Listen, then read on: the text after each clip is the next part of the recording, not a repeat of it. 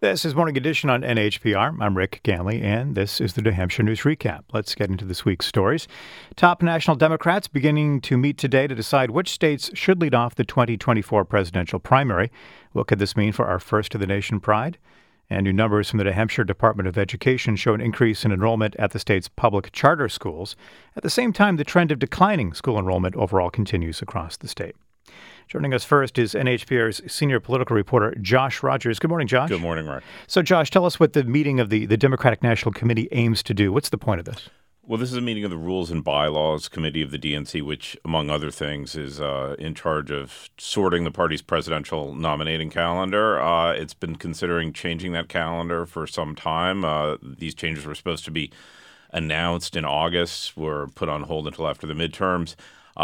At issue really is the voting of the first uh, states in the in the in the primary sequence. Uh, until last night, the big question was really would the DNC kind of bless the traditional place of Iowa and New Hampshire at the head of the queue. Now the the big question is will this committee and then the full DNC endorse President Joe Biden's proposal, which would put South Carolina, which is uh, perhaps uncoincidentally, the first primary he won in 2020, uh, first in line. Uh, Biden is recommending South Carolina go first, New Hampshire and Nevada vote next week later, then Georgia and Michigan in the following weeks. Well, it's no secret that many of the party would like to see see states with more diverse populations get the nod to go first. They've been talking about this for a long time. How likely is it, though, that this this is going to happen? Well, I, I think it's very likely that they get their wish on that front. The exact uh, final proposal is unclear. Maybe what President Biden uh, proposed. It's certainly stated goal of his. It's been a critique of New Hampshire and Iowa for, for some time uh, that there really isn't the diversity in the electorate that reflects Democratic Party nationally.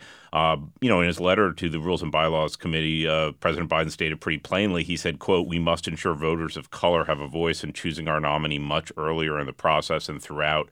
The entire early window. And, you know, similar arguments have been made by DNC members throughout this process. But, you know, the 2024 calendar, which is kind of really what we're talking about now, on the Democratic side, Republicans do want to leave the, the early states in their places, won't be set until the full DNC votes next week. But, you know, just because the DNC mandates a calendar doesn't necessarily, you know, make it so. Right. I mean, state law here in New Hampshire says it would have to go anyway, right? I mean, will New Hampshire likely hold its early primary as as scheduled? Well, certainly uh, state law requires New Hampshire to precede any similar nominating contest by a week. So the Secretary of State's bound by law to set a primary date one week before whenever South Carolina or whatever state ends up going first by the per the DNC would hold its primary.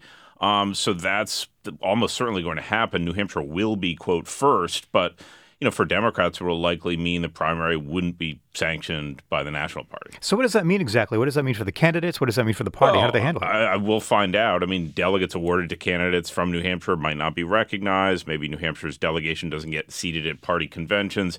Maybe candidates who choose to run here in defiance of, of the calendar set by the DNC uh, would lose DNC data on voters or not be able to participate in debates. Uh, there are a lot of things that could happen, but you know, it's worth remembering that the immediate upshot of this thing in 2024, uh, a lot of that depends on whether Joe Biden seeks another term. Uh, if he does and doesn't face any real challenges, incumbents tend not to, uh, you know, then Democratic primaries will be muted everywhere. Uh, ultimately, what matters is whether candidates consider New Hampshire their first voting state. If they don't see New Hampshire as a place they should need to compete in that's a real problem for those who care about the primary here. But we won't really see the implications of that should Biden's proposal take effect until the run up to 2028. And, you know, do Democratic candidates come here, court supporters and ways activists expect? You know, in the meantime, expect Democrats in New Hampshire who care about the primary to point out our law and to tout our traditions and argue. And I'm yeah. quoting Senator Hassan last night said, We will always hold the first in the nation primary and look forward to welcoming Democratic and Republican candidates to, to New Hampshire just like we always have. So we'll see. Okay, there's them's fighting words, I yeah. guess. Yeah.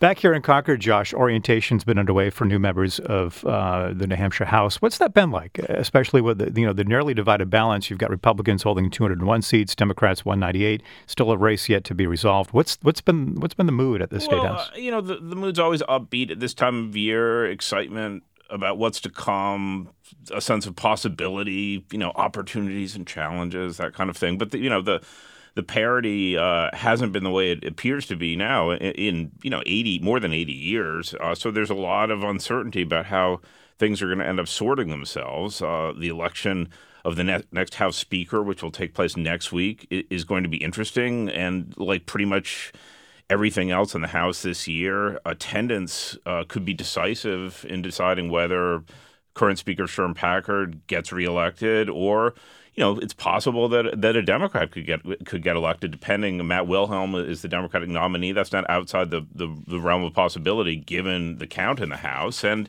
um, you know, we'll see.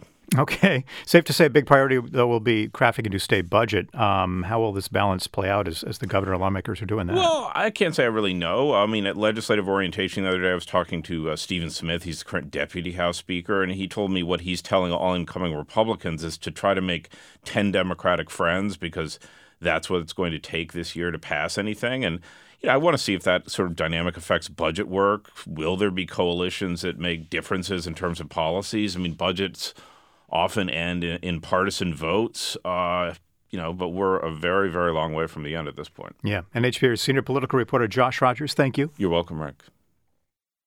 This is Morning Edition on NHPR. We're recapping this week's news.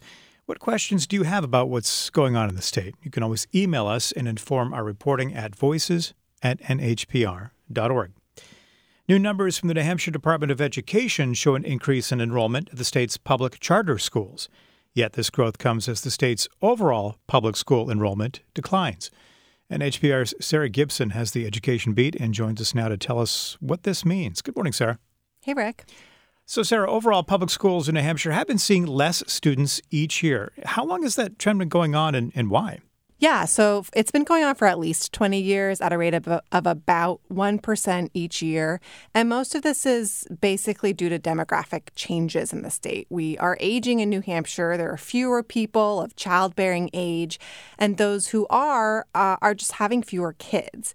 And so there are also, though, other dynamics at play, uh, as many people probably recall uh, during the pandemic, at the height of the pandemic, there were a lot of schools that were hybrid, a lot of um, you know COVID-related measures like masking, uh, concerns about COVID spread, and in the 2020-2021 school year, there was about a five percent drop in enrollment. That's significantly higher than than usual.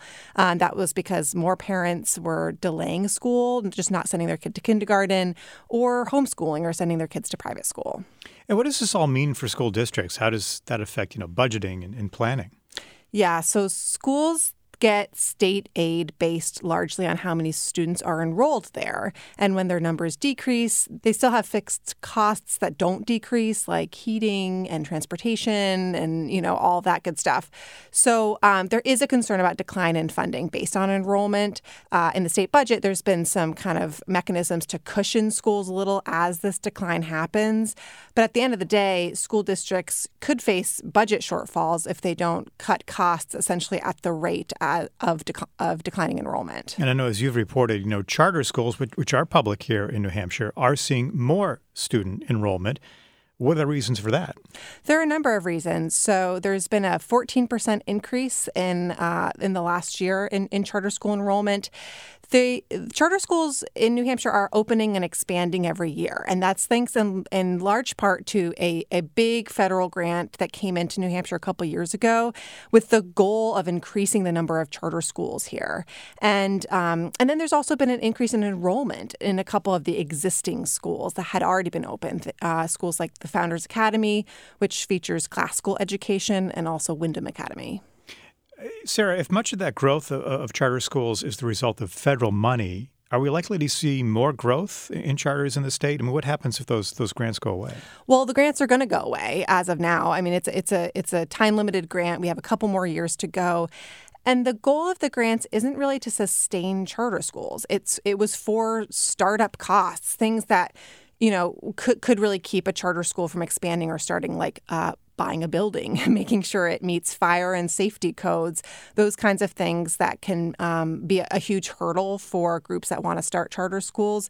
Um, and there is a concern I've heard from charter school leaders and from lawmakers that that charter schools are historically quite financially precarious. That even if they get this startup funding, they don't have the kind of consistent, the same level of consistent support from local taxpayers as traditional neighborhood public schools do.